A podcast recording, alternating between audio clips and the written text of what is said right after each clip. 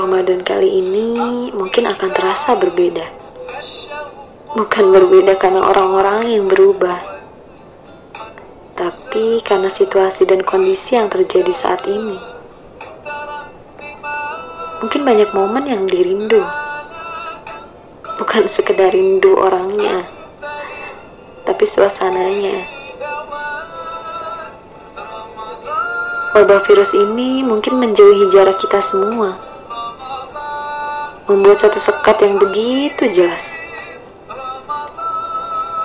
Tapi virus ini nggak akan pernah bisa ngebuat batas syukur kita.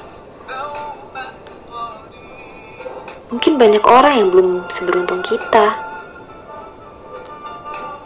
Ramadan kali ini berbeda. Tapi masih banyak nikmat di dalamnya. Kita sadar nggak sih? Masih dikasih umur sampai Ramadan kali ini. Kita sadar nggak sih? Masih banyak orang di luar sana yang lebih sulit. Dan kita sadar nggak sih? Masih bisa lebih memperbaiki ibadah. Semoga kita bisa menghadapi semua ini.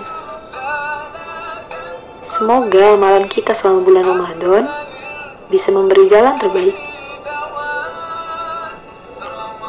Tetap jaga diri, jangan lupa bersyukur. Stay safe di mana pun kalian berada, dan semangat! Selamat menjalankan ibadah puasa.